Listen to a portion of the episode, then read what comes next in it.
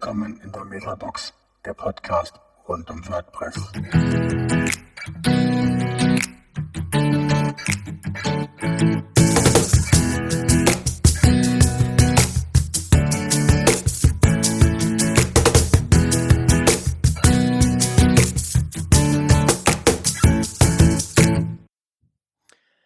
Ja, liebe Zuhörer, herzlich willkommen zu einer neuen Folge von der Metabox. Ähm, heute dabei, sagen wir von unserer Seite, von der Metabox, ist Frank. Hallo. Ja, wieder mit Stimme. Hallo. Oh, super, klasse. Ja, und meine Wenigkeit, ähm, der Ulf. Und äh, wir haben heute ein sehr spannendes Thema, ähm, die Blockchain und die Technologie, die dahinter liegt. Und wir haben Glück, dass wir ähm, Andreas Just, ähm, ähm, gewinnen konnten, für uns heute sich Zeit zu nehmen und mit uns darüber zu sprechen. Und ähm, vielleicht ein paar hm, Worte zu, zu Andreas, ähm, wie das überhaupt zustande gekommen ist. Ähm, es ist ein sehr, sehr guter Bekannter von Frank, die sich sehr lange Jahre schon kennen. Und Andreas, der natürlich über früher mal PC-Händler, Oracle, äh, äh, er macht sehr viele Barcamps, hat äh, da schon sehr viel Erfahrung gesammelt. Er macht sogar über eine statistische ähm, ja, Entwicklungssprache über mit dem Namen R ähm, macht er sogar Vorträge und ist seit vielen, vielen Jahren mit der Blockchain und der Technologie dahinter auch unterwegs und erzählt natürlich über die Währungen, aber natürlich auch dahinter, wie die Technologie funktioniert und was sie vielleicht für uns in der Zukunft bringt. Und ähm, ja, herzlich willkommen, Andreas, und vielen Dank, dass du heute bei uns bist. Wie geht's dir? Ja, hallo Ulf, hallo Frank, hallo Zuhörer. Ähm, ja, du hast ja schon so viel über mich erzählt, dass äh, ich jetzt kaum noch was ergänzen kann. Ähm, ich bin tatsächlich schon ein etwas älterer Sack und schon länger dabei. Äh, so erstes Pro Computerprogramm verorte ich so bei 1973 ähm, habe Ende der 80er schon mal so künstliche Intelligenz programmiert. Damals äh, haben wir Expertensysteme entwickelt. Aus heutiger Sicht war das völliger Quatsch, aber das ist natürlich, sieht natürlich völlig anders aus, wenn man daneben steht und das gerade am Machen ist und da viel Geld für ausgibt. Ähm, und äh, naja, ich bin über die Jahre immer der IT verbunden geblieben.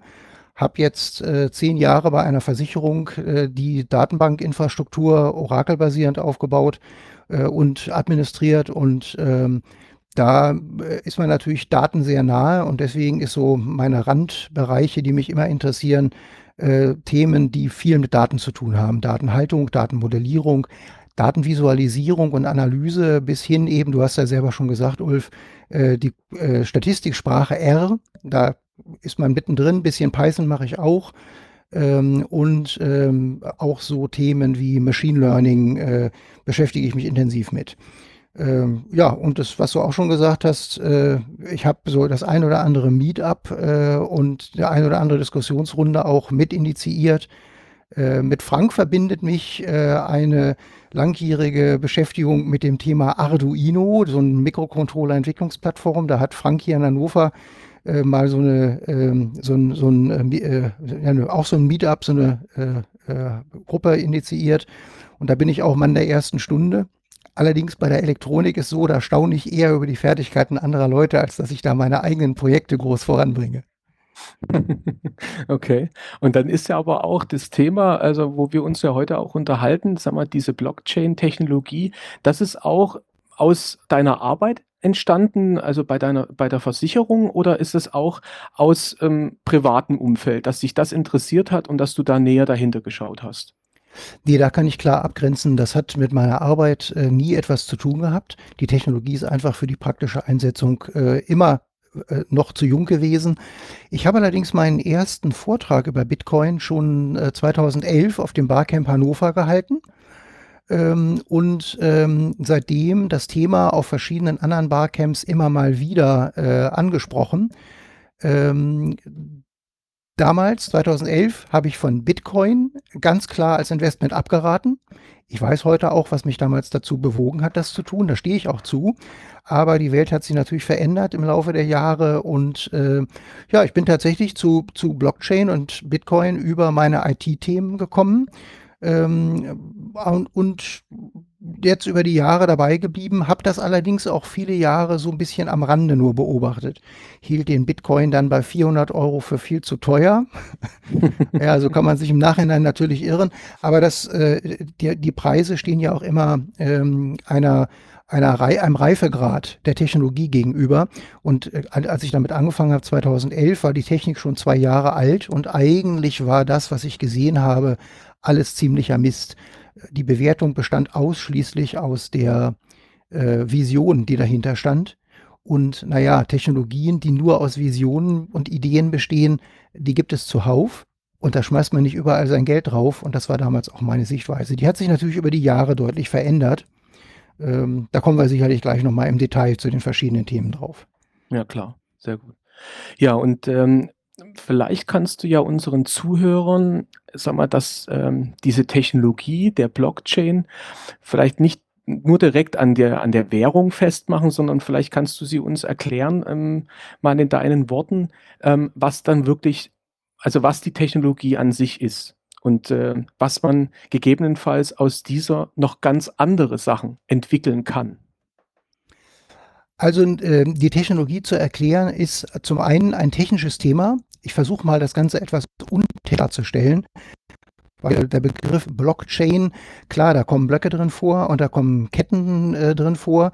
Ähm, und die Technik jetzt bis ins Detail zu erklären, wird den einen oder anderen eher langweilen oder abhängen weil die Hälfte, die es schon wissen, die hören dann von mir nur Dinge, die, ich, die sie schon mal gehört haben und die andere Hälfte, die habe ich dann nach wenigen Sätzen abgehängt. Ähm, es, deswegen versuche ich es mal etwas abstrakter.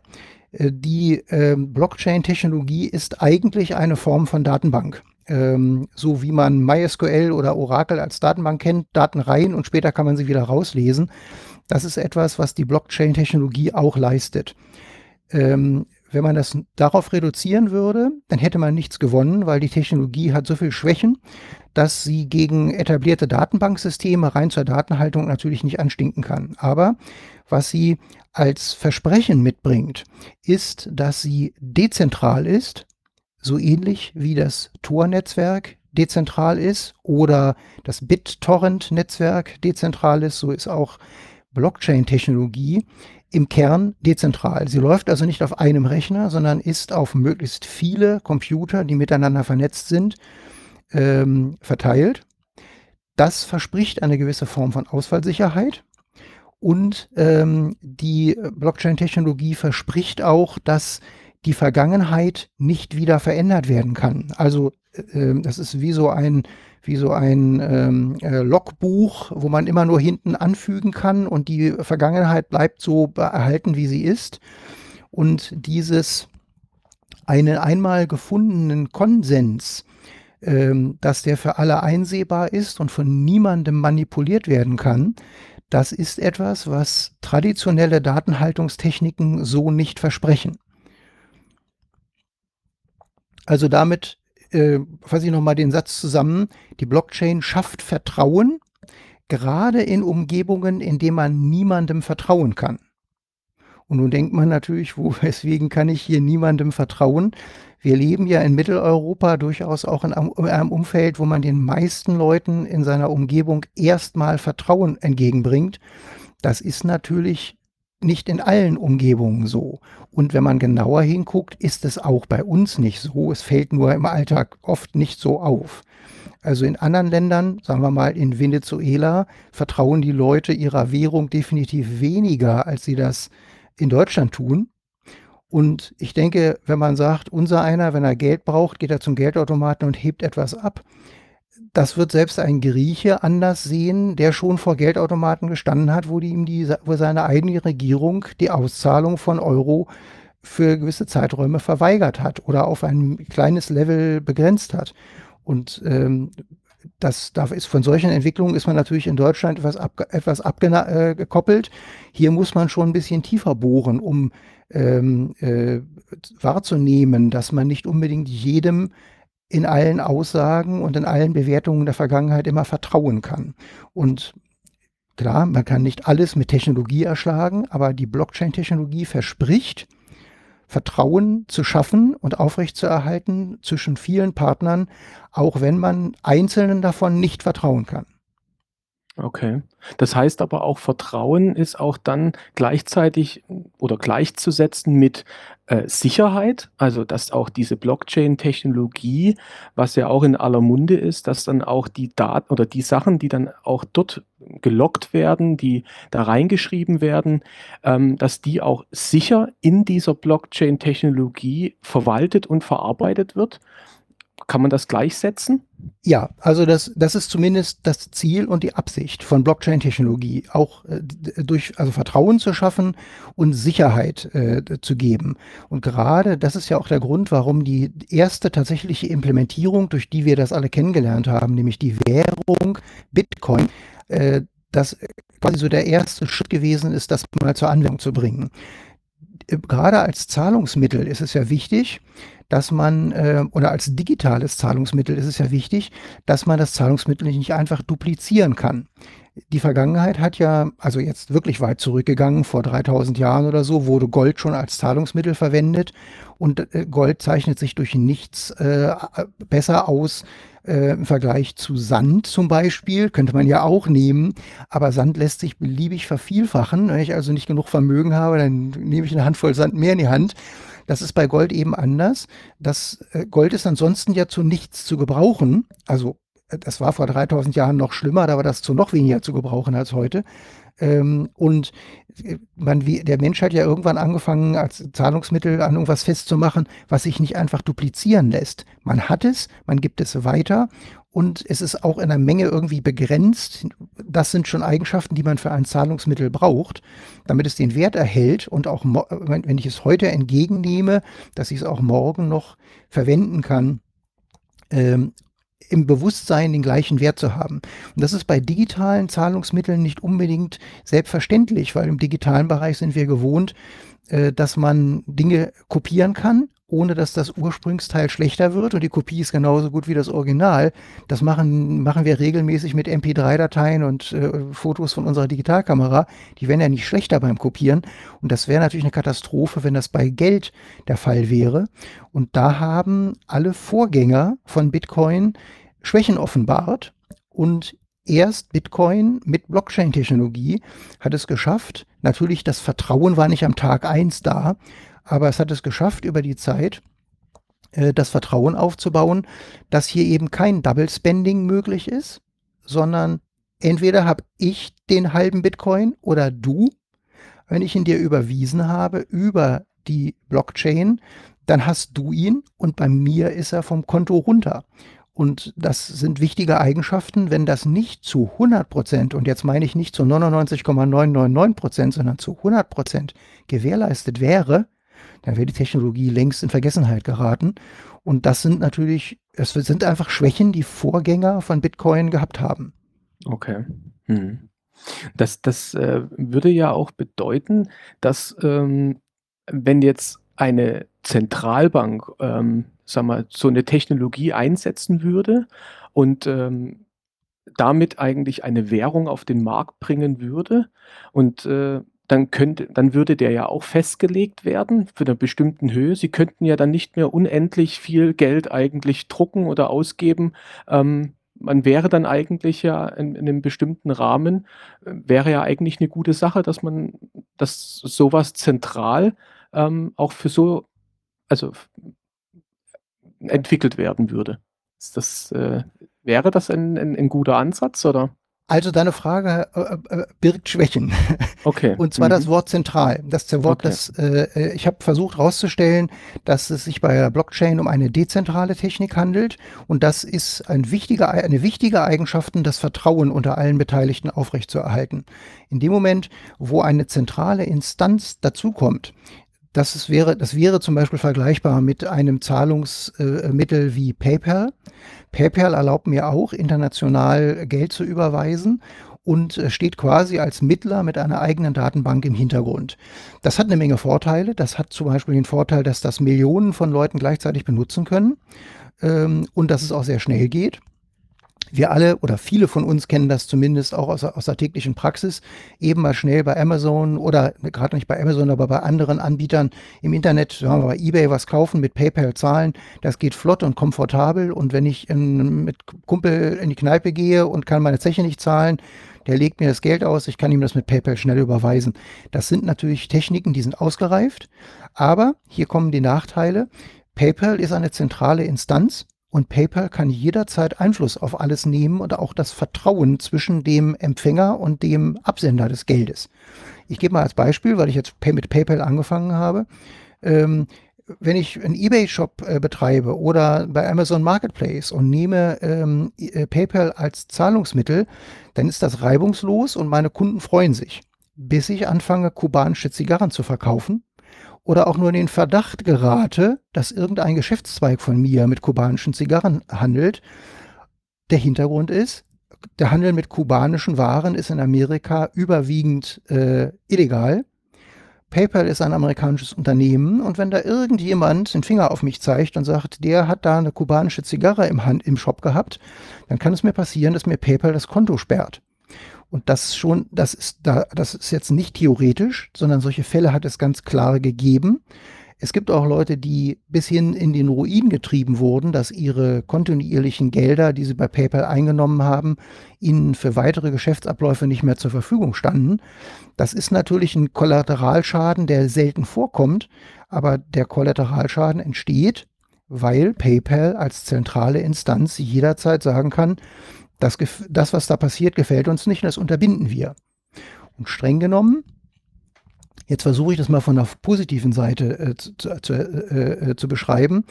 Wenn ich zur Bank gehe und überweise jemandem Geld, dann ist das Geld von meinem Konto verschwunden und es taucht natürlich bei demjenigen, dem ich es überwiesen habe, nach einer gewissen Zeit auf.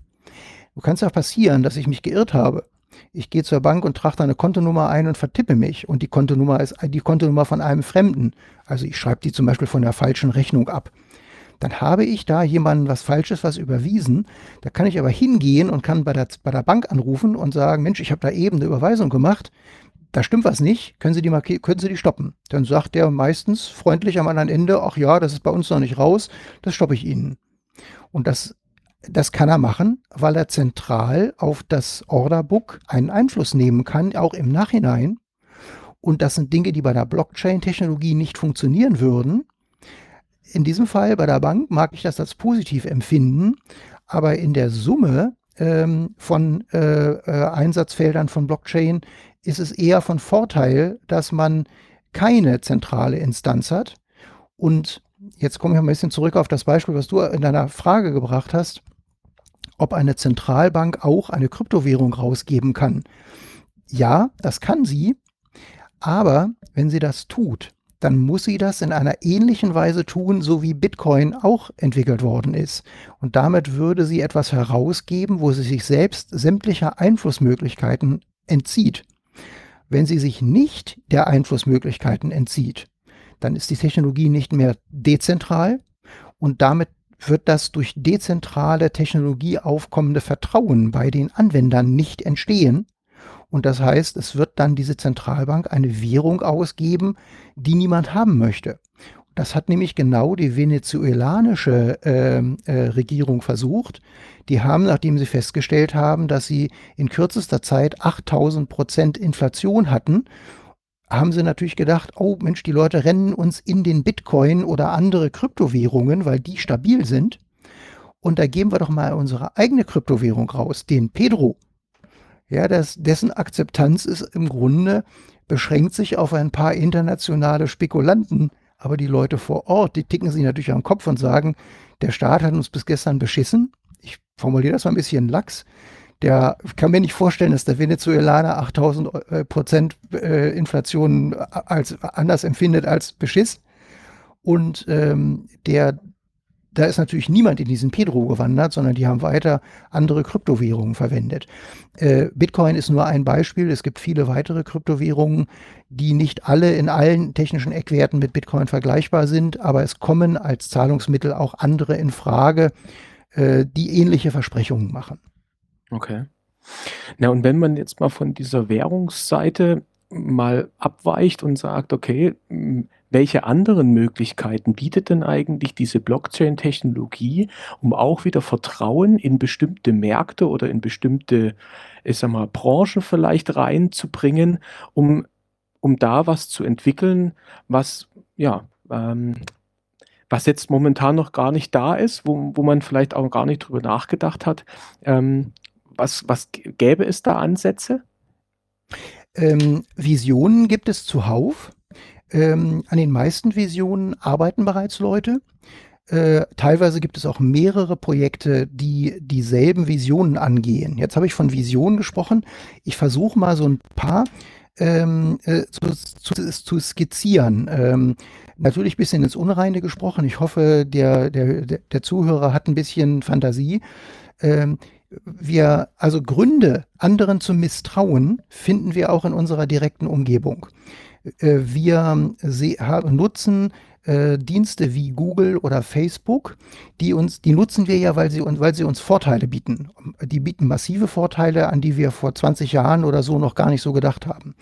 Ähm, wir sehen aber, und das nehmen wir jetzt in, in der gesellschaftlichen Diskussion zunehmend wahr, äh, wir sehen, dass dem, dass, da, dass dem auch negative Aspekte gegenüberstehen. Wir werden zu einer Art äh, gläserner Kunde bei Amazon, die genau wissen, was wir tun. Wir werden bei Google so gläsern, dass Google Aussagen über uns treffen kann, von denen selbst nahe Angehörige oder äh, Freunde die Aussagen noch nicht mal sich trauen würden.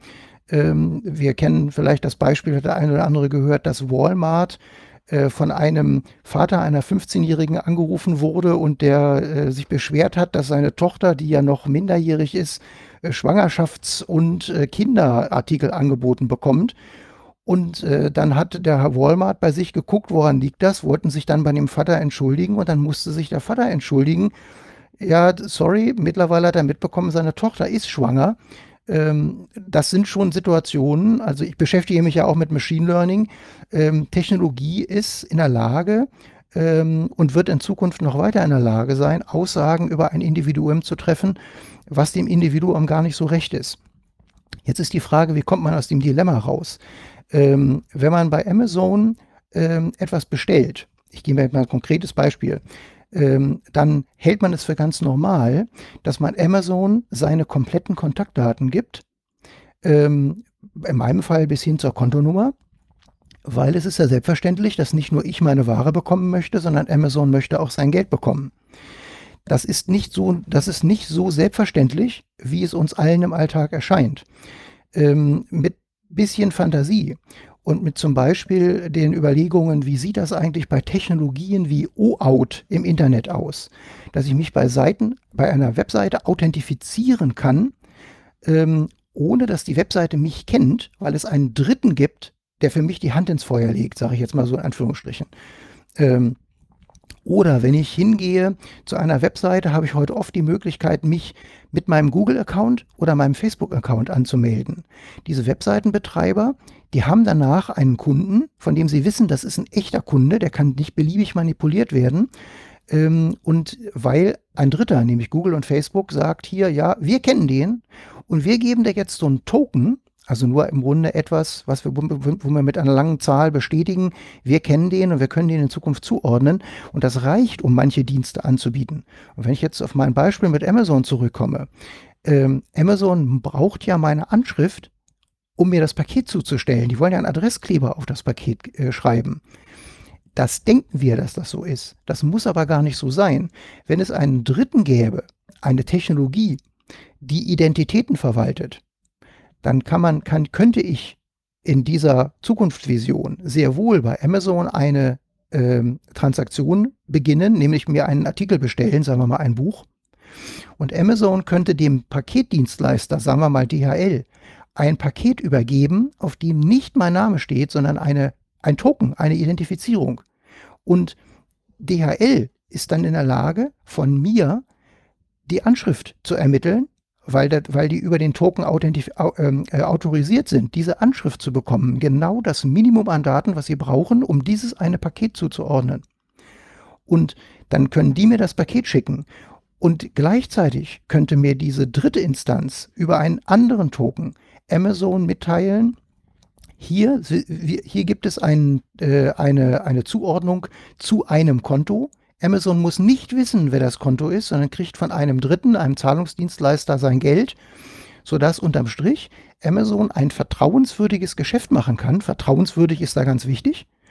Und auf der anderen Seite ich als Kunde nicht das Gefühl habe, ich mache mich kontinuierlich gläsern, indem mir und meinem Bankkonto die bestellten Artikel zuzuordnen sind.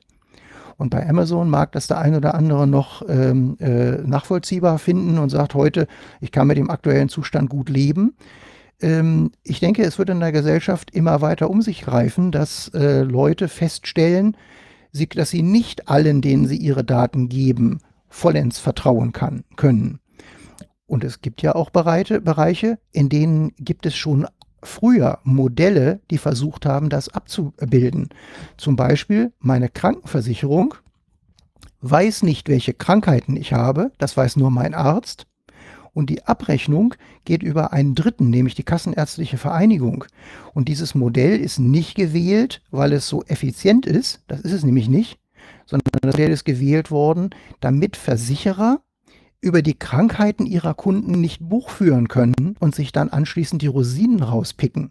Genau, ich denke, oder Verträge ja, aufkündigen oder sagen, okay, oh, ihr müsst hier eine andere Police nehmen und, ja, die, und oder, die Preise erhöhen. Ja, oder ja, komplett das heißt, rausgehen. Mhm. Und jetzt, das heißt, die, die, die Versicherung, äh, sie ist nicht so völlig ohne Informationen, das Alter ihres Kunden und das Geschlecht und so ein paar andere Dinge und wo er wohnt, damit teilweise ja auch sozialer Status, das wissen die schon, aber das sind allgemein bekannt, dass das auf die Aussage äh, auf den Gesundheitszustand keine Rückschlüsse äh, äh gibt. Und deswegen ist die Gesellschaft sich auch einig, dass wir alle äh, durch dieses Solidaritätsprinzip dieselbe Versicherungsgebühr bezahlen äh, und dieselbe Prämie das wäre in einem anderen Modell, wenn die Versicherung genau wüsste, was, äh, wie der Gesundheitszustand ist, dass, dann wäre das, dieses Modell am, an, seinen, an seinen Grenzen. Und genauso, wie ich das jetzt versucht habe mit der Krankenversicherung aufzuzeigen, ist es eigentlich bei Facebook, bei Amazon, bei Google, ähm, das ist durchaus für die Zukunft vergleichbar,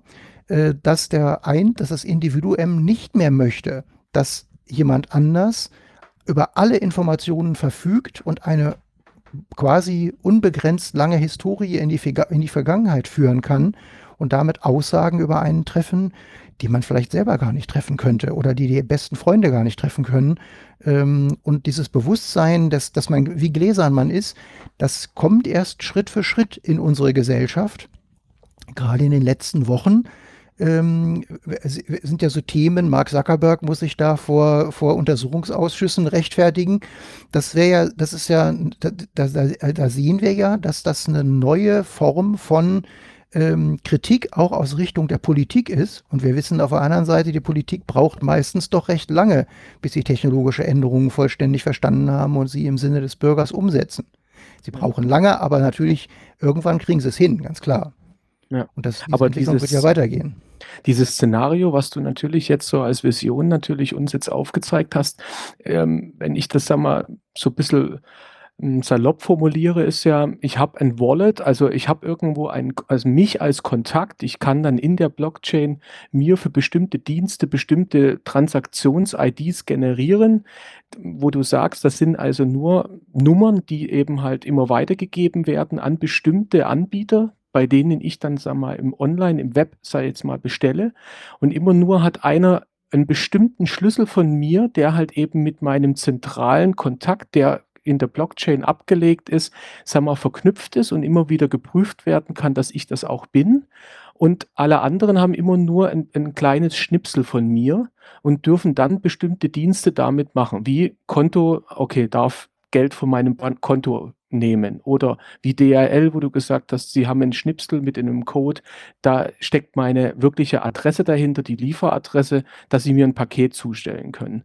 Und das könnte man ja wirklich auf alle Bereiche, die das Leben, wie wir es ja jetzt leben, auch im, im, im, im Internet eigentlich haben, dass dann alles so dezentral weltweit dann bestimmte Dienste immer nur solche Schnipsel von uns bekommen, um dann darauf zuzugreifen, haben aber nie das große Ganze, was ja auch aus datenschutzrechtlichen Gründen was ja am 25. Mai ja auch nochmal so ein großes Thema ist in Deutschland oder in der EU, ähm, dass man sowas ja damit auch erschlagen könnte oder sag mal ein Ansatz dafür wäre. Habe ich das? Also das, Be das Beispiel, was ich mit Amazon gebracht habe, ist jetzt eine Vision. Ich habe da ein, ein Zukunftsszenario gezeichnet, was sich so jetzt nicht von heute auf morgen ergeben wird. Also entweder hat Amazon da irgendwas gesagt, dass sie in die Richtung sich entwickeln werden, noch gibt es einen direkten Konkurrenten. Mit Amazon zu konkurrieren ist auch ziemlich schwierig. Aber an diesen, an der Tokenisierung einzelner Informationen und äh, dem, äh, der, dem Identitätsmanagement äh, dem Bestätigen von, von Identitäten, ohne die Identität komplett zu offenbaren. Daran arbeiten konkret Firmen und versuchen das auf Blockchain-Technologie umzusetzen. Und ähm, aus deiner Frage und deiner eigenen Beschreibung eben ist mir eins aufgefallen, wir müssen nochmal deutlich machen, es gibt nicht, es muss oder es muss in der Zukunft natürlich nicht die Blockchain geben, sondern jeder kann seine eigene Blockchain aufsetzen. Das können wir auch heute. Ähm, ich kann auch jeden Softwareentwickler nur dazu animieren, sich das mal anzuschauen, wie die Technologie funktioniert. Jeder kann seine eigene Blockchain aufsetzen. Das Problem, was jeder Einzelne hat bei der Produktivitätssetzung später mit der eigenen Blockchain, ist höchstens, wie dezentral bekommt er sie hin. Wenn er sie nur auf einem Rechner laufen lässt, dann ist sie natürlich komplett dezentral. Und wenn er sie in drei virtuellen Maschinen auf demselben Rechner laufen lässt, hat er zwei, drei Knoten in seinem äh, Blockchain-Netzwerk. Nur, das ist natürlich weiterhin auf einem Computer. Und äh, um das Vertrauen der Allgemeinheit zu gewinnen, muss die Dezentralität einfach weitergehen. Und da hat sich ja in den letzten acht, neun Jahren Bitcoin so weiterentwickelt, dass da heute Zehntausende von Knoten weltweit und sehr viele Miner, die, die daran arbeiten, ähm, äh, das hat sich so verteilt, dass heute dieses Netzwerk nicht angreifbar ist. Das gilt selbstverständlich nicht für alle Blockchain-Implementierungen, an denen aktuell gearbeitet wird. Das ist auch der Grund, warum es Blockchains gibt, wo viele Projekte sich auf derselben Blockchain treffen, weil man dann diese eine Blockchain ähm, stabil und vertrauenswürdig und unangreifbar machen kann, ähm, ohne dass das einzelne Start-up, was mit Blockchain-Technologie sich beschäftigt, die Infrastruktur selber aufsetzen muss. Ich kann ja in dem Zusammenhang mal die am zweithäufigst genannte Kryptowährung namens Ethereum nennen. Ethereum ist nicht nur ein Zahlungsmittel wie äh, der landläufige Bitcoin, sondern äh, erlaubt zusätzlich sogenannte Smart Contracts, also ähm, Programmschnipsel, Programme auf der Blockchain zu verewigen, die ähm, letzten Endes so Turing-complete sind wie eine äh, weiterentwickelte Programmiersprache, äh, mit der man auf der Blockchain aber äh, Vertragsbedingungen für die für zukünftige Ereignisse abbilden kann und die sich deswegen gut eignen, um zum Beispiel, äh, kann man auf der, der Ethereum-Blockchain auch andere Kryptowährungen oder seinen eigenen Coin äh, modellieren. Man gewinnt dadurch die Vorteile der Blockchain-Technologie wie Dezentralisierung und Vertrauen, ohne dass ein Einzelner äh, das, das Ganze angreifen kann ähm, ohne dass man jetzt selber äh, die, die Rechnerinfrastruktur weltweit verteilen müsste und sich Partner suchen, die das aufrechterhalten, um vertrauenswürdig zu sein. Für viele Projekte ist das allerdings nur ein Zwischenschritt. Die fangen dann auf so beispielsweise der Ethereum-Blockchain, fangen die an mit einem Token. Wenn das Projekt einen gewissen ähm, Reifegrad erreicht hat und gewisse ähm, äh, Akzeptanz gefunden hat, wechseln die auf eine eigene Blockchain und arbeiten von dort aus weiter. Hm, okay. das das das heißt aber auch, dass der die Blockchain in sagen wir auch aus, ähm so wie wir ja wir kommen ja mehr so aus der WordPress, ähm, Richtung und auch, ähm, wir arbeiten ja auch sehr intensiv auch in sagen wir, in der Community. Das heißt, auch die Blockchain-Technologie ist ein Open-Source-Projekt, ähm, was mal entwickelt wurde und wo jetzt auch sehr viele weltweit an dieser Technologie weiterentwickeln und auch zusätzliche Sachen darauf entwickeln können. Und die dann auch wieder der Allgemeinheit zur Verfügung zu stellen? Oder gibt es auch bestimmte Entwicklungen, die nur spezifisch dann von manchen Firmen gemacht werden, die dann nur für die auch, ähm, sagen wir mal, lauffähig dann auch ist? Oder wird das alles immer der Allgemeinheit zur Verfügung gestellt? Also der Begriff Blockchain ist ein Gattungsbegriff, so wie relationale Datenbank ein Gattungsbegriff ist. Äh, und genauso wie sich eine Oracle-Datenbank und eine MySQL-Datenbank bestimmte Eigenschaften teilen, aber sich an noch viel mehr Eigenschaften unterscheiden, so sind natürlich auch die vielen Blockchain-Projekte, die es gibt, äh, technisch nicht eins zu eins vergleichbar. Ähm, das, was du eben gesagt hast, mit der allgemein, äh, allgemeiner zur Verfügung stehen, äh, der Code vieler Blockchains ist komplett Open Source, zum Beispiel von Bitcoin, es ist komplett Open Source. Jeder kann sich seine eigene Kopie davon anlegen. Jeder kann sich ähm, der, äh, also quasi seine eigene Blockchain als Kopie des, der Original-Blockchain bauen. Ähm, die Frage ist nur, wo ist der Nutzen, den man damit stiftet?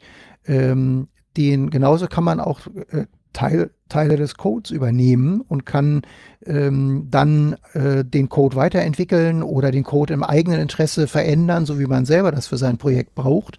Das gilt auch für viele andere Open-Source-Projekte, die mit äh, der Bitcoin-Blockchain konkurrieren.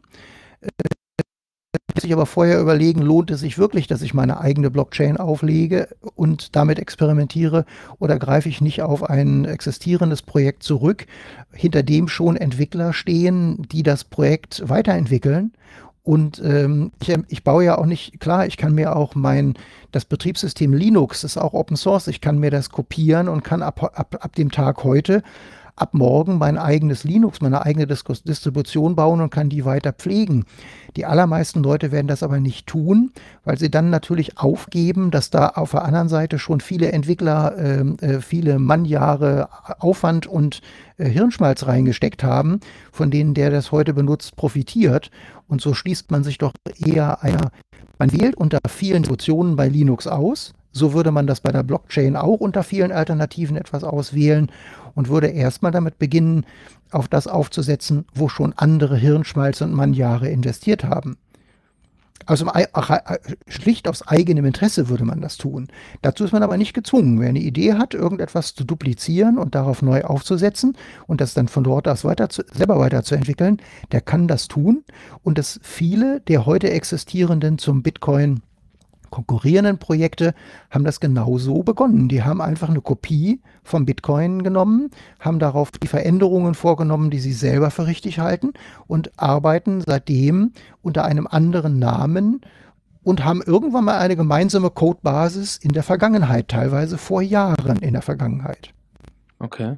Und da ist jetzt aber momentan aber immer noch so an erster Stelle, sag mal, wenn man wirklich, sag mal, eine, eine sag mal, eine, ein Paket auswählen will, wenn man es jetzt mal sagt, so eine Dispro äh, Distribution, dann nimmt man meistens jetzt immer noch den Bitcoin oder gibt es ein anderen, anderes Paket, was jetzt momentan gerade eher in aller Munde ist und, und würde dann auf dem aufsetzen und dort von mir aus äh, das äh, weiterentwickeln oder für sich nutzen? Oder ist da Bitcoin immer noch am, am weitesten verbreitet? Also der Bitcoin ist äh, definitiv mit Abstand das ausgereifteste Projekt, ähm, das anerkannteste Zahlungsmittel, beziehungsweise man spricht vom Store of Value. Also wenn ich einen Wert für lange Zeit ablegen möchte und größere Beträge von A nach B bewegen, ist da Bitcoin absolut die erste Wahl. Und dann kommt auch mit Abstand erstmal nichts Konkurrierendes. Damit ist er natürlich, was das Zahlungsmittel anbelangt, nicht unfehlbar. Ähm, es fallen Transaktionsgebühren an. Die sind aktuell in einem vertretbar kleinen Bereich, den man bei der Bank auch bezahlen würde. Das ist aber nicht immer so gewesen. Und es zeichnet sich natürlich auch ab, dass die Vision äh, weiterentwickelt werden muss, damit die Transaktionsgebühren klein bleiben. In Katastrophenzeiten, so im Herbst letzten Jahres, da gab es auch höhere Transaktionsgebühren von, von 10, 20 Dollar pro Überweisung. Und wer einen Millionenbetrag überweist, den mag das nicht beeindrucken, aber damit ist das Bezahlen eines Kaffees bei Starbucks natürlich nicht sinnvoll machbar. Und Bitcoins zweite Schwäche ist auch die Transaktionsgeschwindigkeit. Ähm, Im Bitcoin-Netzwerk wird alle zehn äh, Minuten ein neuer Block gefunden. Das geben die Regeln vor. Wenn es, lange, wenn es irgendwann zu schnell geht, weil alle sich zu eifrig mit Rechnen beschäftigen, dann wird die Schwierigkeit angepasst, sodass es wieder zehn Minuten sind. Ähm, und deswegen ist so eine 10-Minuten-Bestätigung, ähm, das ist natürlich auch zum Bezahlen eines Kaffees bei Starbucks nicht sehr elegant. Da gibt es andere äh, alternative Währungen, die das zügiger machen und auch auf Blockchain-Technologie beruhen, die sich aber als Store of Value, also für das Halten von Hunderttausende oder Millionen äh, äh, äh, Euro oder Dollarbeträgen nicht so eignen, weil das Vertrauen in ihre Stabilität einfach nicht langfristig so abgesichert ist. Das Bitcoin-Projekt ist ja auch neun Jahre alt. Dem vertraut man natürlich mehr als irgendetwas, was erst zwei oder drei Jahre alt ist. Oder was gar erst letzten Monat mit äh, äh, an den Markt gekommen ist und jetzt sagt, wir können 100.000 Transaktionen pro Sekunde. Ja, das klingt gut, aber das ist auch nur ein Merkmal unter mehreren und dadurch ist allein ist das Vertrauen noch nicht gewonnen. Ja, okay. Gut, aber die, der, sag mal, die Community, die sich, sag mal, um diese Blockchain und um diese ganzen Währungen und auch äh, andere Lösungen, die ist genau, ist auch sehr stark und ist auch sehr, ähm, sehr populär. Ist da auch ähm, die, die Verbreitung sehr, sehr groß oder ist es noch ein, eher noch ein, ein, eine kleine Community? Also äh, natürlich kann ich nur auf Schätzungen äh, zurückgreifen und äh, die letzten Zahlen, äh, die ich äh, gehört habe, die ich nicht selber verifizieren kann, aber die durchaus aus verschiedenen Richtungen ähnlicher Größenordnung kamen, waren, dass es so etwa Schätzungen zwischen 70 Millionen Menschen weltweit gibt, die überhaupt irgendeine Kryptowährung besitzen. Also das ist nicht nur Bitcoin, da sind die anderen mitgerechnet. Und ähm, da gibt es natürlich Leute darunter oder Einzelindividuen, die äh, größere Summen in mehreren Kryptowährungen haben. Und da zählen natürlich bei so einer Zahl auch die dazu, die ähm, äh, Kleinbeträge haben oder die auch Bitcoin oder die, best, die, die etablierteren Konkurrenten konkret regelmäßig mindestens einmal im Monat anwenden. Ich habe ja vorhin so ein Amazon-Beispiel gebracht, das ist ein bisschen visionär. Es gibt ja auch Beispiele von äh, Anwendungen, die heute schon real gegeben sind und wo das Ganze heute schon einen Nutzen darstellt. Nehmen wir einen Wanderarbeiter, der nicht in demselben Land arbeitet, in dem seine Familie lebt. Das gibt es in Asien und in Afrika recht häufig, auch in Mittelamerika. Und diese, diese Leute, die können äh, mit ihrer Familie telefonieren, aber die können nicht ohne weiteres mit einer Banküberweisung jeden Monat von ihrem Gehaltscheck einen Teil nach Hause schicken. Und da gibt es Zahlungsdienstleister. Der erste, der mir einfällt, ist Western Union. Western Union lebt davon, dass man überall auf der Welt in eine, zu einer Western Union Stelle gehen kann und kann da 100 Euro auf den Tisch legen. Und die versprechen einem, dass die am anderen Ende der Welt weil die das ja elektronisch machen, dass die jemandem ausgezahlt werden, der sich entsprechend legitimieren kann. Und das klingt jetzt gut. Das wird ja auch von Betrügern im Internet gern benutzt, weil das auch nicht nachvollziehbar und anonym ist oder weitestgehend anonym. Der Nachteil, der sich dabei erstellt, ist aber, je nach Weltregion kassiert Western Union bis zu 25 Prozent der Summe, die man da überträgt. Und das ist für einen Wanderarbeiter natürlich ein echt harter Schluck aus der Pulle. Der arbeitet stark für, hart für sein Geld, möchte am ersten des Monats, wo er seinen Gehaltscheck kriegt, möchte er seiner Familie Geld nach Hause schicken. Und von den 100 Dollar, die er da übertragen möchte, kommen bei seiner Familie 75 an na, den muss man nicht lange davon überzeugen, dass er das Ganze für Transaktionsgebühren für 30 Cent für eine Kryptowährung bekommt. Und es gibt auch Kryptowährungen, die machen das noch billiger. Und seine Familie hat das Geld nicht drei Tage später, sondern sie haben es ein paar Minuten später. Und das ist natürlich ein ganz klarer Vorteil, den man sich hier äh, in Mitteleuropa gar nicht so vorstellen kann, weil unser einer, wir gehen, wenn wir Geld brauchen, Bares, dann gehen wir zur Bank und wenn wir kein Bargeld haben, dann können wir in jedem Supermarkt mit der EC-Karte zahlen. Da ist dieser Vorteil nicht so offensichtlich, aber in anderen Bereichen der Welt ist das sehr wohl offensichtlich. Du hast mich nach den nach den Zahlen und Anwendermengen und die Größe der Community gefragt. Also besser, besser als diese 35 bis 70 Millionen als Anwender von Kryptowährungen weltweit. Eine bessere Zahl kann ich nicht beisteuern. Genau kann ich, äh, ich habe keine, kein, selber keinen Ansatz, das zu ermitteln. Das sind alles nur Schätzungen. Wenn man das vergleicht, dass weltweit von den 7,6 Milliarden Menschen, die wir mittlerweile sind, 70 Prozent über ein Mobiltelefon verfügen, dann ist das eine ganz andere Liga und deutet auch an, wie früh wir in Kryptowährungen und in Krypto- und Blockchain-Technologie, wie früh in der Anwendung wir da noch sind. Mhm.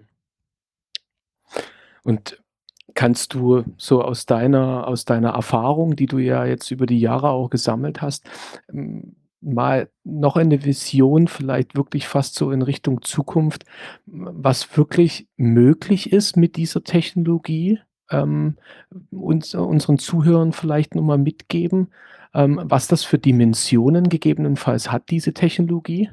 Also ähm, man kann mal schlecht aussagen, äh, Vorhersagen sind schwer zu treffen, weil sie ja die Zukunft betreffen, hat da irgendjemand mal gesagt. Mhm. Ich ähm, kann jetzt ein bisschen natürlich von meiner eigenen ähm, Vorstellungskraft ausgehen. Ähm, ich befinde mich aber in guter Gesellschaft, wenn ich sehe, wir haben Hannover gerade die Hannover Messe zeigen. Bosch, ähm, Fujitsu, VW auf ihren Ständen Blockchain-Technologie, nicht Bitcoin, nicht Ethereum, sondern IOTA. Und IOTA ist auch eine Block Blockchain-Technologie, die ohne Blöcke und ohne Kette funktioniert. Äh, sie hat damit ihre eigenen Vorteile. Der wesentliche Vorteil ist, Transaktionen sind völlig kostenlos und das Netz skaliert besser als Ethereum oder Bitcoin es heute tun. Damit will ich jetzt aber nicht die IOTA über den grünen Klee loben. Die stehen mit ihrer Entwicklung auch noch sehr am Anfang und äh, die müssen auch noch hart arbeiten, die Nachteile, die ihre Technologie heute beinhaltet, noch zu kompensieren. Sonst kann das durchaus auch noch sterben. Aber die hochkarätigen Teilnehmer, die das auf der Hannover Messe als ihre Zukunftsversion präsentieren, die setzen darauf, dass diese Technologie äh, die äh, Industrie 4.0 maßgeblich mit beeinflusst und Techno Industrie 4.0 ist auch im Grunde erstmal nur so ein dahergesagtes Schlagwort, unter dem man zehn Experten gefragt und elf Meinungen hört. Aber es ist offensichtlich, dass, ähm, äh, weit, dass die Digitalisierung, die wir, also ich habe vorhin erwähnt, ich habe meine ersten Programme 1973 geschrieben, wenn ich mir überlege, was sich im Laufe der Jahrzehnte danach alles getan hat. Und wenn ich versuche, das in die Zukunft zu extrapolieren, dann ähm, sind da noch bahnbrechende Dinge möglich. Und wenn ich mal so versuche zu schildern, was ähm, äh, ich allein aus dem Bereich E-Mobilität an Blockchain-Anwendungen sehe, dann ist die Vision, die dort an verschiedener Stelle formuliert wird, jedes Auto hat seine eigene Wallet, mindestens eine. Das Auto zahlt seinen Parkplatz selber, wenn man es vorher autorisiert hat, das in einem bestimmten Budgetrahmen zu tun das Auto, äh, wenn man Lade, das Ladekabel des, der Ladesäule reinsteckt, dann ähm, äh, wird das, äh, ist das Auto selber in der Lage, den äh, äh, aus der Ladesäule entnommenen Strom äh, zu bezahlen. Es ist auch in der Lage, den Preis zu verhandeln. Das ist etwas, was man sich heute gar nicht vorstellen kann. Und wenn wir weiterdenken in eine Zukunft, in der die Mehrheit der Automobile erstmal über eine Batterie verfügen, dann ist es nicht so, dass die Batterie nur gefüllt werden muss, sondern die Batterie hat eine bestimmte Kapazität und das Auto weiß möglicherweise, der Fahrer fährt jeden Tag 50 Kilometer, die Kapazität der Batterie reicht aber für 400. Und das heißt, in dem Moment kann das Auto entscheiden, ich habe eine volle Batterie und es ist Spitzenzeit, wo die Kraftwerke alle ausgelastet sind. Jetzt ist der Strom teuer, weil die Industrie ihn braucht. Die nächste Ladesäule, die ich erreichen kann, der verkaufe ich Strom zu einem höheren Preis, weil ich weiß, dass ich den Strom zu einem Nachttarif billiger zurückkaufen kann. Und dadurch kann das Auto im Zweifelsfall als Batteriepuffer für unser Stromnetz dienen. Heute nicht realistisch, aber als Vision absolut realistisch und technologisch braucht man äh, von der aktuellen Technologie her nicht weit denken. Die Technik ist real existierend. Da muss man nur noch mal eben sich äh, den, den Vertrauensteil, der da noch fehlt, weiterentwickeln. Weil momentan leben wir in einer Welt, wo der, der nächste Energieversorger, den die meisten Leute sich ja nicht selber aussuchen, den Preis vorgibt Das ist nicht selbstverständlich. In den Netzen ist, steht der Strom zur Verfügung und in den Netzen handeln auch andere mit dem Strom. Der Strom hat keinen festen Preis. Und momentan ist es aber nicht der Endverbraucher, der Preisschwankungsvorteile für sich nutzen kann. Das mag in der Zukunft anders aussehen. Mhm. Und das heißt aber auch, ähm, wenn du es, sag mal, mit deinen Worten ähm, vielleicht mal den, den Stand dieser dieser Technologie zum Vergleich, ähm, Internet, was damals entwickelt wurde, E-Mail, also wo stehen wir denn da? Also kann man das kann man das ein Stück weit einstufen, ähm, wo wir da eigentlich mit dieser Technologie sind? Ähm also ich denke ich denke so ein bisschen in so 20 Jahreszeiträumen.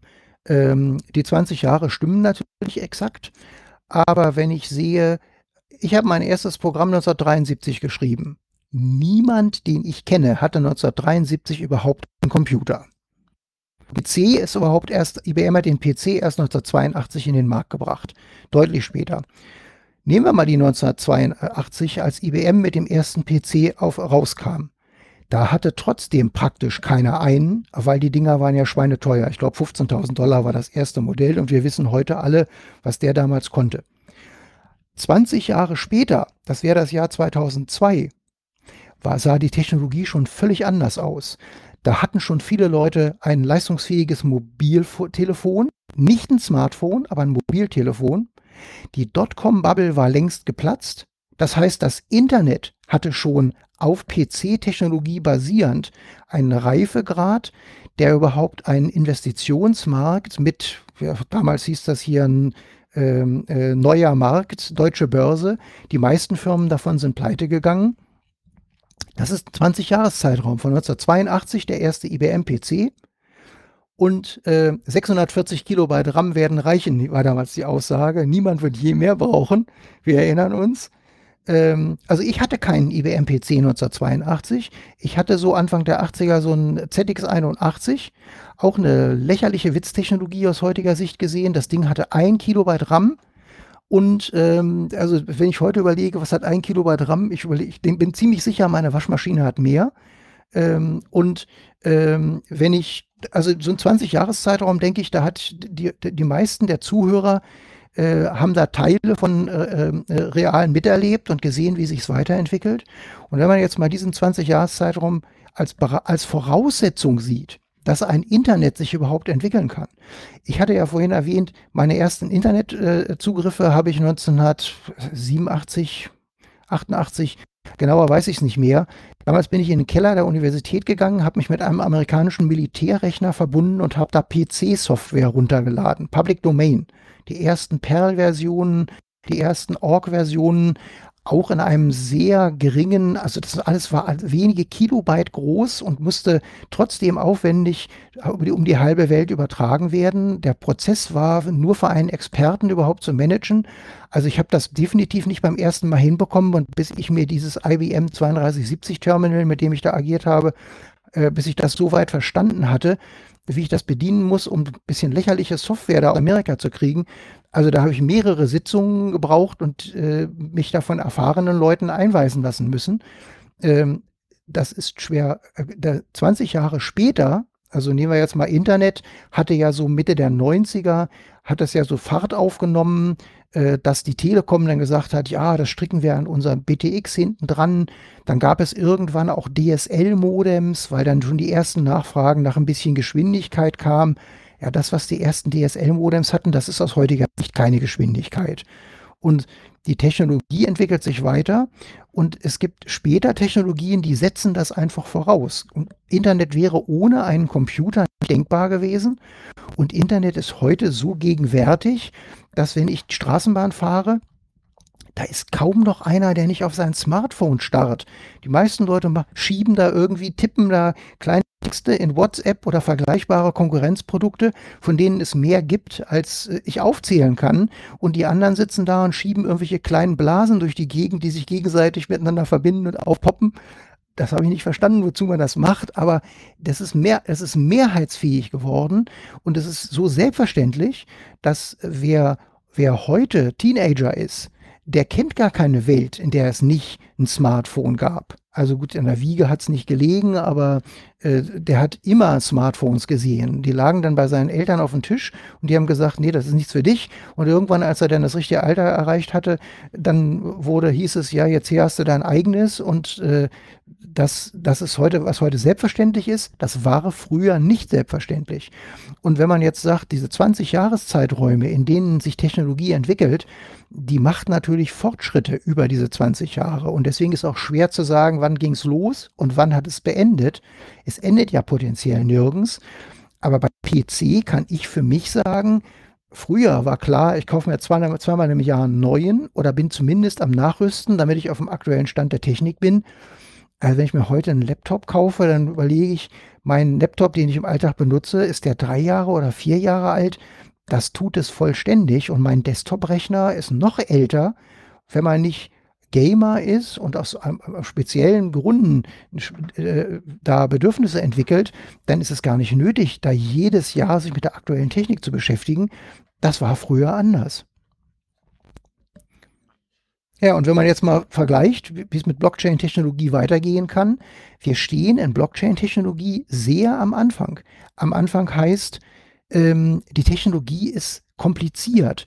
Sie ist fehleranfällig. Also fehleranfällig, eine Kleinigkeit bei der Eingabe falsch machen, kann zu katastrophalen Ergebnissen führen. Ähm, man muss ähm, asymmetrische Verschlüsselungen so weit wenigstens verstanden haben, dass man zwischen seiner öffentlichen Adresse und seinem Private Key unterscheiden kann. Man muss den Private Key äh, beim Handling von A nach B übertragen. Weil er lang genug ist, wird man ihn copy-pasten. Wenn man dabei einen Buchstaben beim Erfassen vergisst, schickt man möglicherweise seine Werte, die man von einem Konto aufs andere übertragen möchte, ins Nirvana. Ähm, das erinnert daran, wie man äh, früher einen Akustikkoppler auf seine Die Telefonhörer auf den Akustikkoppler Muschel gedrückt hat. Und wenn dann während der Übertragung einer ins Zimmer kam, musste man die Übertragung wiederholen, weil sie abgebrochen war. Oder zu Zeiten, als man schon Modems hatte und dieser Part stabil lief, da musste man wissen, was ist ein Startbit, was ist ein Stoppbit, wie viel Datenbits will, Datenbits will ich übertragen ähm, welche Emulation versteht die Mailbox, mit der ich mich verbinde. Und wehe, ich möchte eine Datei übertragen, dann wurde mir ein Blumenstrauß an Übertragungsprotokollen angeboten, die ich auch wiederum richtig konfigurieren musste. Und bevor ich dann meine Datei runtergeladen habe, die dann auch noch gezippt war und ich musste die auch noch mit dem Kommandozeil richtig bedient auspacken, damit die Ordner da entstehen. Das hat einfach nicht jeder ad hoc verstanden. Und äh, es ist auch aus heutiger Sicht, man geht auf eine Webseite, da wird einem die Software, man klickt drauf, will ich haben, kriegt noch irgendwie ein paar Infos auf der nächsten Seite, während im Hintergrund die Software sich schon mal runterlädt. Und wenn ich dann auf die Software klicke, dann packt die sich an die richtige Stelle von selber aus. Das, da hat sich viel getan im Laufe der Jahre. Und wenn ich bei, bei, bei der aktuellen äh, Blockchain-Technologie sehe, die hat noch das alles vor sich oder die hat zumindest den größten Teil des Weges vor sich. Ich vermute aber, sie wird dafür nicht so viele Jahre brauchen, weil genauso wie sich Internet viel schneller entwickelt hat als PC-Technologie, wird sich Blockchain-Technologie schneller durchsetzen, als das Internet für seine Verbreitung gebraucht hat. Schließlich muss hier ja keine Hardware gelegt werden. Ja. Ja, Wahnsinn. Also es ähm, ist auch so äh, das äh, Empfinden auch bei mir gewesen, dass ich das die diese Entwicklung immer verschneller also immer schneller wird und, ähm, man eigentlich gar nicht mehr so in bestimmten Zyklen eigentlich spricht, sondern es verzahnt sich immer mehr. Also, dass wenn das Internet, die Blockchain, es tut sich alles, ähm, wahnsinnig miteinander verbinden und natürlich auch rasend schnell verbreiten. Und es ist wirklich angekommen, auch in der Gesellschaft, dass alles sich irgendwo nur noch im Netz digitalisiert. Wir digitale Dienste, digitale Informationen, alles miteinander, sagen wir, sich, zu, äh, sich vernetzt und wir damit eigentlich ganz normal leben. Es ist einfach ähm, alltäglich und das sehe ich ja selbst schon bei meinem Kleinen, also der ist jetzt zehn Monate. Wenn der ein Handy sieht, das ich in der Hand habe, dann ist der völlig fixiert der, der kennt ringsrum nichts anderes, als nur in diesen Bildschirm zu gucken. Und ich weiß, der hat schon mit zehn Monaten, macht er schon seine richtigen Bewegungen auf diesem Display. Also das ist erstaunlich. Und klar, er wird damit aufwachsen und er wird wahrscheinlich noch eine ganz andere Welt dann irgendwann, wenn er sie auch richtig versteht, natürlich vorfinden und dann mit ganz anderer Technologie natürlich auch dann arbeiten und wahrscheinlich auch leben. Ja. Ähm, ja, da, hätte, da hätte ich eine Idee. Wenn, wenn, wenn das so funktioniert, wie du es gerade schilderst, dann leg doch das Handy außer Hand, während du dich mit deinem Kleinen beschäftigst und nimm einfach ein Bilderbuch in die Hand. Mit dem Bilderbuch ja, das mache ich ja auch. Aber mit dem Bilderbuch kann man heute auch nichts anfangen, aber das, er, das, ich vermute mal, der Effekt wird der gleiche sein und das Bilderbuch wirst du ihm vermutlich früher in die Hand geben als dein Handy. Ja, selbstverständlich, ja. Aber man, also selbst schon auch auf die, auf die, auf die Entfernung. Also nicht, dass ich mich selber wirklich mit ihm hinsetze, das vermeiden wir ja auch. Und klar ist das Bilderbuch auch da und da ist er auch sehr gebannt, ja. Und man muss ja auch sehr, viel mehr interaktiv, interaktiv mit ihm natürlich dann auch arbeiten mit dem Buch. Es ist bloß beim Handy e extrem, wenn man es mal kurz nimmt, wie, wie die Kinder fokussiert sind. Nur weil sich dort eben halt irgendwas bewegt, äh, leuchtet und äh, man irgendwas mit den Fingern macht. Und das meine, das ist so faszinierend. Aber klar, man, man versucht es immer wieder wegzunehmen, aber ähm, und auch selber nicht zu äh, benutzen in dem, in dem Moment. Aber man kommt aber nicht mehr ganz drumrum. Das ist äh, erstaunlich. also aber eins ist sicher, ähm, dein Kleiner wird in eine Welt hineinwachsen, in der er immer von Smartphones und Computern umgeben ist und wenn du heute zählst, wie viele Computer du in der Wohnung hast, wirst du wahrscheinlich beim, wenn du zu Ende bist mit Zählen, erschrocken, wie viele Computer das sind. Also bei mir sind das schon dermaßen viele, weil ich ja nur auch hier mit Arduino eine ganze Menge mache, so Kleinplatinen. Aber äh, es ist heute in vielen Haushaltsgeräten ein Mikrocontroller mit Firmware, der auch abgedatet werden kann äh, enthalten. Und selbst wenn man seinen PC unterm Tisch sich anguckt und denkt, ach, da, das ist ja der Computer. Nee, der Computer besteht aus einer Ansammlung von Computern. Eine Festplatte hat zwar eine drehende Scheibe, aber im Wesentlichen ist da ein Computer, der den ganzen Kram bedient, hat eine eigene Firmware, die kann aktualisiert werden und äh, da greift eins ins andere. Und wenn man auf dieser Ebene mal durchzählt, also ich würde mal schätzen, auf 50 Computer in meinem Haushalt komme ich locker.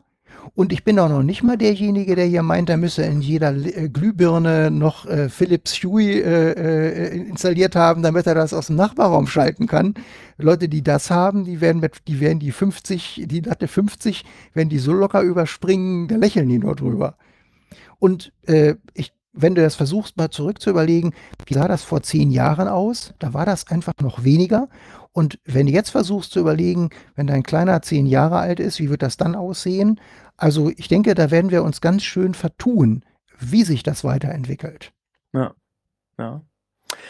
Ja, Wahnsinn. Also es ist wahnsinnig spannend. Ich sag mal, für die Zuhörer, die, die sich, sag mal, mit diesem Thema, sag mal, intensiver auseinandersetzen möchten, ähm, hast du Tipps, wo man, wo man, sag mal, auf Konferenzen gehen kann, wo man sich, sag mal, weiterbilden kann, ähm, wo man vielleicht auch sich, gibt's Meetups, die, die sich mit diesem Thema auseinandersetzen, wie wir es eben halt auch bei WordPress und vielleicht bei anderen Themen auch herkennt. Ist das weit verbreitet? Ist das auch nicht nur, gibt, also es gibt sicherlich national, gibt es aber sicherlich auch international. Ähm, hast du also, da Beispiele? Also es gibt äh, immer natürlich die Möglichkeit, sich mit anderen Leuten auszutauschen. Damit man am ersten Tag, wenn man sich mit anderen Leuten austauscht, aber nicht wie ein Ahnungsloser dasteht und auch überhaupt weiß, mit, auf was man sich einlässt, ist es wahrscheinlich sinnvoller, sich vorher mal im Internet die richtige Seite anzugucken, äh, oder der, zu schauen, äh, ob es äh, erklärende Videos bei YouTube gibt. Jeder hat ja seine eigenen äh, Quellen, die ihm lieber, lieber liegen. Oder man greift sich das ein passendes Buch. Ich könnte in diese verschiedenen Richtungen sehr wohl einen Einstieg geben. Die Frage ist, wie intensiv ist das gewünscht, nachdem wir jetzt schon, ich schätze mal, eine knappe Stunde sprechen ähm, und uns bisher ja auf einer sehr abstrakten Ebene äh, beschäftigt haben. Ähm, ich wür würde ansonsten, ähm, kann ich durchaus noch ein paar Internetseiten benennen, auf denen man einen leichten Einstieg findet. Ja, die Klar können wir ja dann nachher in der Shownote, können wir die Ja. ja dann gerne mit, mit aufführen. Klar, sehr Ja, gerne. also wenn, sobald man sich mit Leuten trifft, also es gibt zum Beispiel, wenn ich äh, beim Internet äh, einfach im, bei Google äh, oder der Suchmaschine meiner Wahl eingebe äh, Meetup, Bitcoin und dann die eigene Stadt. In meinem Fall Hannover. Ich finde hier im Umfeld von Hannover äh, fünf äh, Bitcoin- und Blockchain-Meetups mit ganz unterschiedlicher Ausrichtung. Ähm, manchen Leuten ist der gesellschaftlich liber libertäre ähm, ähm, äh, Gesichtspunkt wichtiger. Manchen ist der Blockchain ähm, äh, Aspekt wichtiger. Da trifft man dann mehr Entwickler. Manchen ist der Investment-Aspekt sehr wichtig. Den, über den haben wir bisher nicht gesprochen. Aber natürlich kann man Kryptowährungen auch erwer er erwerben, besitzt die dann und wenn man dann die eine Weile lang behalten hat, haben die nicht unbedingt den Wert, zu dem man sie gekauft hat. Ich habe das jetzt versucht, neutral darzustellen. Die Vergangenheit hat gezeigt, dass, dass bei vielen Kryptowährungen der Wert eher nach oben geht. Das liegt daran, dass die einfach mengenmäßig begrenzt sind und immer mehr Menschen welche haben wollen. Aber das ist nur ein langfristiger Trend und es ist noch lange nicht sicher, dass das kurzfristig auch immer so ist. Also das nur zur Warnung, falls jetzt irgendjemand sagt, ich verkaufe mein Eigenheim und kaufe mir davon Bitcoin, das kann auch in die Hose gehen. Ähm, also entweder hat man nachher drei Eigenheime und weiß nicht, wohin man, wo man wohnt, oder man hat nachher noch einen Karton, wo man unter der Brücke schlafen kann. Das ist alles denkbar. Also ich will da keine falschen Versprechungen machen. Ähm, also Investment, da, es gibt Meetups, da, ist, da stehen Investmentaspekte im Vordergrund. Ähm, und es gibt natürlich auch Meetups. Ich bin selber vor ein paar Tagen bei KPMG gewesen, fünf Vorträge, fünf Firmen haben ihr Startup vorge äh, vorgeführt, was sie natürlich über die Blockchain versuchen zu finanzieren. Ähm, da wird auch viel, ähm, äh, viel Hoffnung gemacht mit wenig Inhalt und bei weitem ist nicht alles, was einem versprochen wird, nachher wird das, das wird bei weitem nicht alles gehalten. Da muss man ganz klar sagen, Fehlentwicklungen, die die anderen Technologien in den letzten Jahrzehnten gemacht haben, die werden wir unweigerlich im Blockchain-Umfeld auch alle sehen. Wir werden sehen, dass Betrüger unterwegs sind, also das haben wir schon gesehen. Wir werden sehen, dass äh, äh, Leute gute Absichten haben und nachher einfach nicht liefern können, was sie beabsichtigt haben, ohne dass sie einen betrügen wollen, wenn sie es einfach nicht hinkriegen. Ähm, und das muss man natürlich auch alles auf dem Schirm haben, gerade wenn man investiert oder wenn man sich auch technologisch auf, eine, auf bestimmte Technologien einlässt. Ähm, das ist schon wichtig, ähm, äh, da sich erst zu informieren, bevor man äh, sich das mit eigenen Entwicklungen oder eigenem Investment äh, verknüpft. Definitiv kann ich eins sagen, worum man, wo, was, was äh, die Blockchain-Technologie parallel mitbringen wird, ist Security, Security, Security. Ein Virenscanner auf seinem Rechner haben reicht nicht. Es, man wird zusehends diese Technologie verstehen müssen. Hallo, Ja. so ruhig. Ach so, es ist noch jemand da. Ich auf Ja, ja, Leitung ja, war es ja. gerade so ruhig, dass ich, für, dass ich den Eindruck hatte, gerade irgendwas ist, äh, äh, die Leitung ist also abgebrochen. Nee, ähm, nee, nee. Also man, also man wird sich mit, mit, äh, den, mit den Sicherheitsaspekten seines Computers, der ja die Grundlage für all diese Blockchain-Dinge ist, ähm, weiter, weitergehender beschäftigen müssen, als man das in der Vergangenheit getan hat. Wenn man das nicht tut, dann garantiere ich, dass jeder Bitcoin oder andere Kryptowährungen, die man sich zulegt, über kurz oder lang in den Händen eines Hackers landet und weg ist. Und das ist etwas, was man auf, im Hinterkopf haben muss, was man bei Bankkonten nie so haben musste. Da sind Risiken versichert und werden durch andere gedeckelt.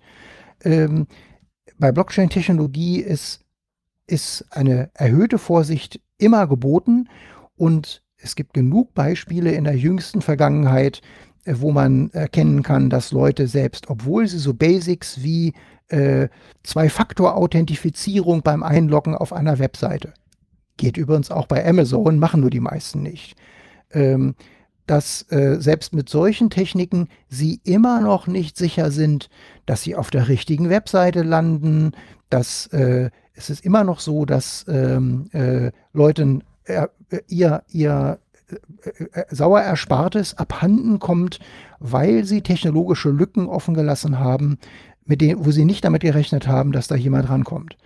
und nur ist natürlich für jemanden, der sagt, ich kaufe mir mal einem, für einen Gegenwert von 50 Euro Bitcoin, für den lohnt nicht unbedingt die Anschaffung einer Hardware-Wallet, also ein technologisches Gerät, was einem beim, Ver beim Verwalten der privaten Schlüssel äh, unterstützt. Das lohnt sich nicht, wenn man nur 50 Euro verwalten möchte. Aber viele Leute, die durchaus größere Beträge verwalten, vermeiden das, äh, also, äh, sich, sich um die Security zu kümmern und wundern sich nachher, dass sie, dass ihre Ersparnisse äh, verschwunden sind. Und äh, das Geld ist nie ganz weg, es ist dann einfach nur bei jemand anders. Nur bei jemand anders, genau.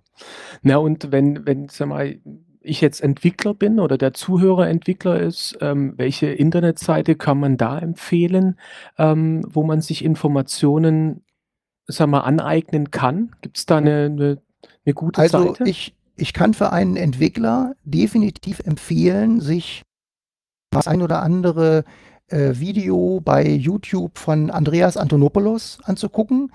Ähm, das ist schon so der Vorzeige-Evangelist, ähm, im, äh, Blockchain und Bitcoin, gerade konkret Bitcoin-Umfeld. Ähm, von dem ist auch das beste Buch. Ähm, das nennt sich auf Englisch Mastering Bitcoin. Da gibt's schon die zweite Auflage. Das erklärt für einen Entwickler, ähm, die ganze Technik, beginnend von einem Einsteigerlevel, aber doch auch schnell hin zum Verwenden von verschiedenen APIs, von technischem Aufbau, äh, von technischen Details. Viele Dinge, die eine Bitcoin-Blockchain leisten kann, die ich jetzt gar nicht äh, äh, benannt habe. Ähm, und äh, das Buch ist äh, gerade auch in einer deutschen Übersetzung erschienen. Ich habe mein Exemplar lange vorbestellt und gestern erhalten. Also es ist eine ganz frische, ganz frische Info. Ähm, und das Deutsch, die deutsche Übersetzung ist natürlich immer noch äh, locker leichter lesbar für viele Leute als die englische, das englische Original. Äh, die Videos von dem sind natürlich alle im, im Englischen, aber ähm, der vereint wirklich sehr gutes Erklären ähm, mit visionären Ideen und technologischem Verständnis, sodass man da eigentlich für jede Frage, die man hat, ein YouTube-Video oder eine Blogquelle finden sollte. Äh, und wenn ich jetzt Andreas Antonopoulos für die Entwickler erwähnt habe, es gibt natürlich auch äh, Leute, die das für äh, mehr Einsteiger oder reine Anwender erklären. Ähm, zum Beispiel gibt es da von einem, der heißt Dr. Julian Hosp, ein Buch namens Kryptowährungen. Das behandelt den Blockchain-Aspekt jetzt nur mit Blick auf die Kryptowährungen, aber schon einführend. Das kommt auch an allen Einsteigerthemen vorbei, ist aber definitiv nicht so, dass es nachher versucht, Entwicklern Entwicklung äh, nahezubringen. Das ist eine einfachere Sprache, setzt auf einem niedrigeren Level an und will einfach erreichen, dass möglichst viele Leute die Technik möglichst früh kennenlernen. Das zweitgenannte Buch ist auch deutlich dünner und leichter verständlich. Das kann man im Grunde auch mal so an zwei, drei Tagen nebenbei lesen. Und dann hat man die meisten Aspekte, auf die wir jetzt hier nicht so eingehen können, ähm, bisschen von, von jemandem, der sich auch gut auskennt, ähm, äh, mitbekommen. Also das sind beides äh, Bücher, die ich empfehlen kann. Allerdings hier schon ganz klar, das eine für Entwickler, das andere für reine Einsteiger und Anwender. Eine Sache hätte ich da ja noch. Ähm, zwar ist es ja so, dass, wie du ja auch schon gesagt hast, Andreas, wir stehen ja quasi ganz, ganz, ganz am Anfang mit der ganzen Entwicklung. Ähm, gleichzeitig ist es aber so, dass selbst bei Tagesschau und Co. quasi ähm, Blockchain so als Heilsbringer der, der Zukunft äh, angeteasert wird. Und gleichzeitig haben wir aber jetzt schon das Problem eines riesigen Energieverbrauchs. Wobei ich da auch die Frage stelle, ähm, wie doll kann ich das eigentlich aufsplitten zwischen was geht für Mining drauf und was eigentlich für die tatsächliche nur, nur Verwaltung von Blockchains? Kann man das überhaupt trennen, so deutlich? Also, also der Einwand mit der Energie wird ähm, äh, regelmäßig gebracht und der Einwand mit der Energie ist auch definitiv berechtigt. Aber ich denke, wir werden das zumindest mittelfristig hinnehmen müssen. Ähm, die ganze Computerisierung hat Bräuche nach oben getrieben. Ähm, das ganze Internet braucht auch ohne, dass wir jetzt über Blockchain reden, eine gigantische Menge Strom. Diese Mengen an Rechenzentren und es gibt auch Untersuchungen, ich kann jetzt keine Zahlen nennen, aber man wird das bei Google leicht finden, äh, was eine einzelne Suchabfrage für Google an Strom kostet.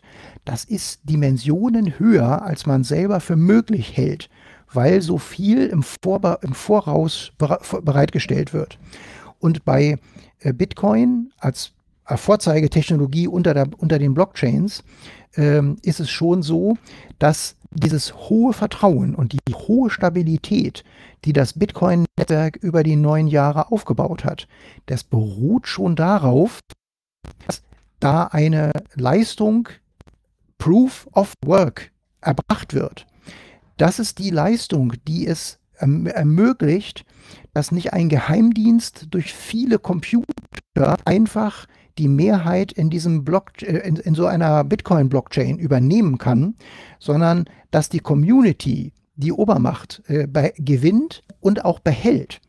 Und nur deswegen hat der Bitcoin eine Preissteigerung von einem Cent Richtung äh, 7300 Euro, wo er, glaube ich, heute steht, äh, hinter sich gebracht und ist auch in der Marktkapitalisierung mit weitem Abstand vor den anderen, also ich glaube von allen Kryptowährungen zusammen, die so irgendwo gelistet werden, äh, hat der Bitcoin knapp 40 Prozent der gesamten Marktkapitalisierung. Und das beruht darauf, dass das Vertrauen so hoch ist. Und das Vertrauen ist so hoch, weil das Netz so wenig angreifbar ist. Und aktuell, Stand 2018, wo wir heute drüber reden, ist Unangreifbarkeit unweigerlich mit Stromverbrauch verbunden. Das muss einfach auf vielen Rechnern laufen. Diese Rechner müssen dieses Proof of Work leisten und das ist da untrennbar mit Vertrauen verbunden. Das muss allerdings in der Zukunft nicht immer so bleiben. Es ist durchaus möglich, dass man andere Alternativen, es gibt Alternativen, Proof of Stake, das möchte, soll bei Ethereum eingeführt werden, äh, oder Proof of Delegated Stake oder Proof of Authority, das sind unterschiedliche Ansätze, die diesen Energieverbrauchsaspekt aus dem äh, Vertrauen schaffen herauslösen. Aber die Techniken sind nicht so ausgereift, dass sie mit bisherigen aktuellen Techniken einfach von heute auf morgen konkurrieren können. Das muss sich erst entwickeln. Wenn es sich entwickelt, dann ist natürlich der Stromverbrauch äh, entsprechend dann kleiner. Es bleibt aber dabei, viele Computer brauchen viel Strom und leistungsfähige Computer brauchen mehr Strom als äh, leistungsschwache. Da hat sich auch in den letzten 20 Jahren nicht so fürchterlich viel geändert. Die Computer sind mit ihrer Leistungsstärke auch stromhungriger geworden. Ihr seid noch da? Ja, ja, wir sind da. Wir sind da. es ist, wir müssen natürlich auch einiges erstmal auch verdauen. Nein, ja. Spaß. Ja. Nee, aber ähm, das ist also Stromverbrauch, Stromverbrauch ist ein berechtigter Einwand. Das wird ja. sich über die nächsten zehn Jahre ähm, relativieren und auch erlegen, aber nicht von heute auf morgen. Und momentan ist es einfach notwendig, diesen Mangel hinzunehmen. Kann man nichts daran ändern. Ja, ja. Ja, ähm, ich, vorhin, wo wir waren bei, bei den äh, Sachen, wie man sich natürlich in das Thema sag mal, einarbeiten kann, ich sag mal, wir, wir sind sagen wir hier bei uns so in der Runde eigentlich jetzt sagen wir so zum Ende gekommen. Ich sag mal, es ist, es bleiben viele Fragen sicherlich offen. Die Zuhörer haben vielleicht auch Fragen, die sie ähm, gerne nochmal irgendwie stellen wollen. Ähm, wir, wir fragen immer unsere, ähm, unsere Gäste natürlich, ähm, ob unsere Zuhörer euch auch direkt kontaktieren können. Ähm, seid ihr irgendwo bei Twitter, seid ihr bei Facebook, kann man euch per E-Mail. Ähm, wie, Andreas, wie, wie bist du erreichbar? Wie kann man dich äh, nochmal kontaktieren?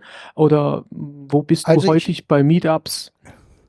Also ich denke, dass äh, die meisten Dinge, über die ich eben gesprochen habe, für sich ähm, verständlich gewesen sein sollten. Und wenn nicht, kann man unter den so in den Sätzen vorkamen, einfach mal googeln oder sich selber äh, mal so im Internet ein bisschen schlauer machen. Man findet mich äh, bei Twitter unter Handgemenge. Mhm. Ich bin kein gewalttätiger Mensch. Das ist eine andere, eine lange Geschichte, wie es zu dem äh, Namen gekommen ist. Aber äh, da bin ich schon so viele Jahre, dass ich das jetzt auch nicht mehr ändern werde. Und ähm, man kann mir da folgen, aber man muss nicht glauben, dass ich jetzt so fürchterlich viel über Blockchain oder Bitcoin oder Investments oder Technologien schreibe.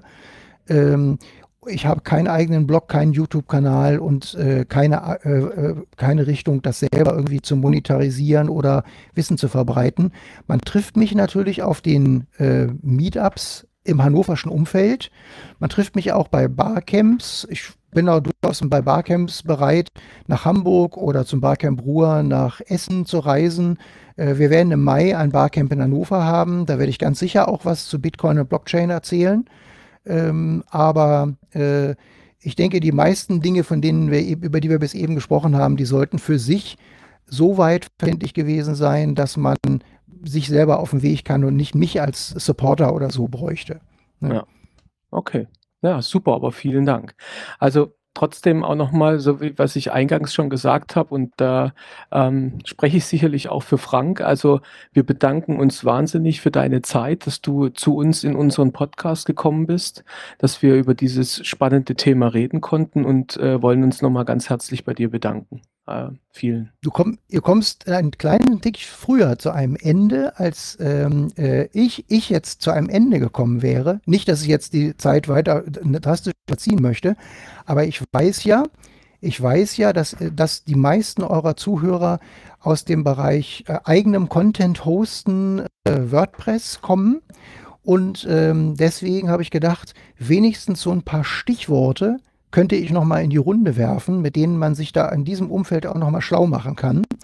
Ähm, weil nämlich auch im WordPress oder sagen wir mal allgemein so im Content-Management-Umfeld äh, äh, auch schon Entwicklungen im Gange sind.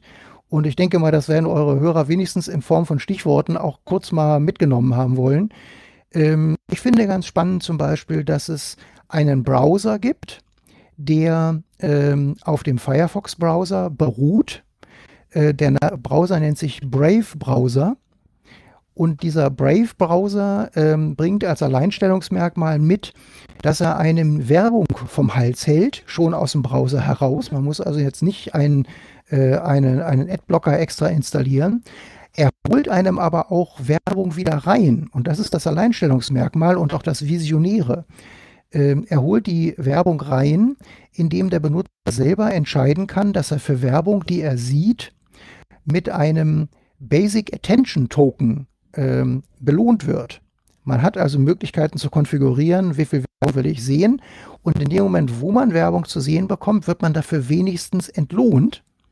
Und dieses Ökosystem, das muss ich natürlich auch erst nochmal finden mit diesem Basic Attention Token.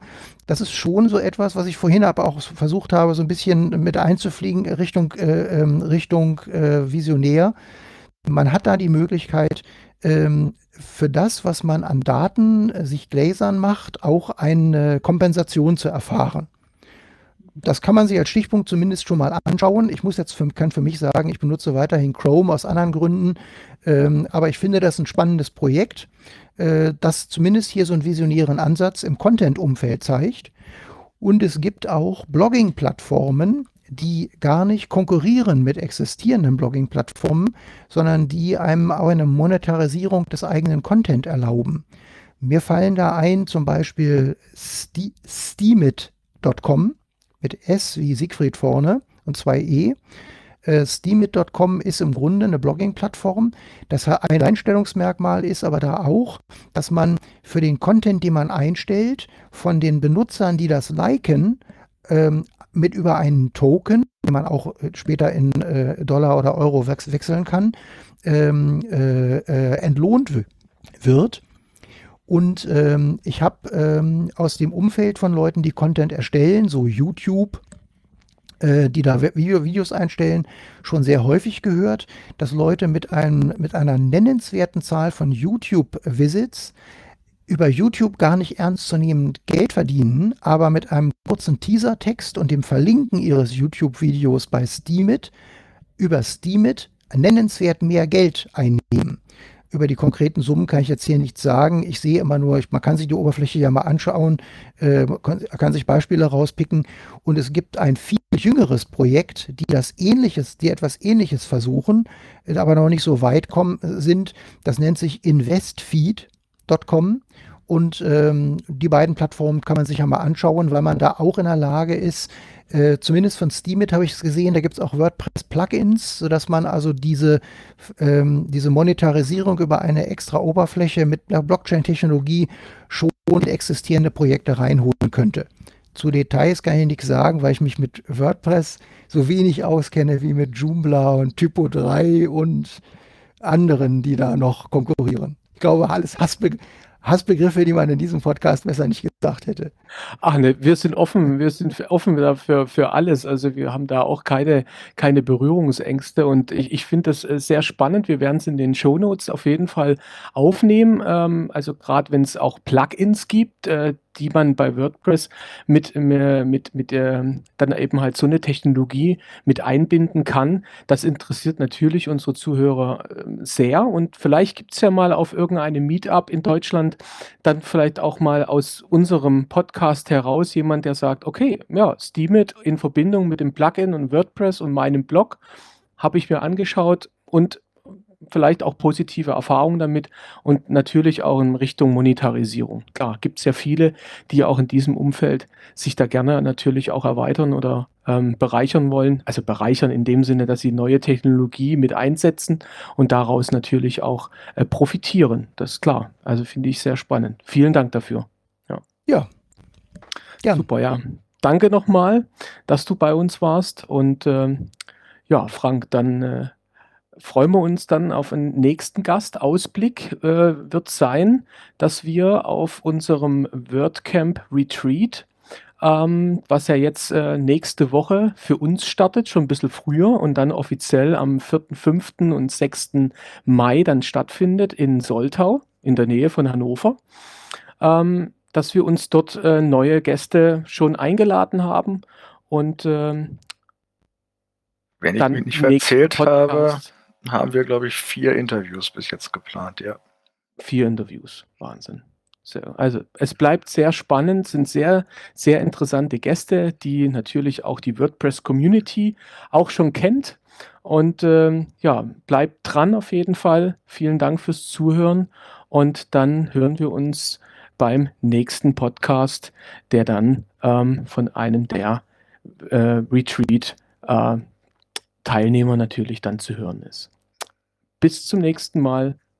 Euer Ulf und Frank und An ja, Andreas. Tschüss. Tschüss.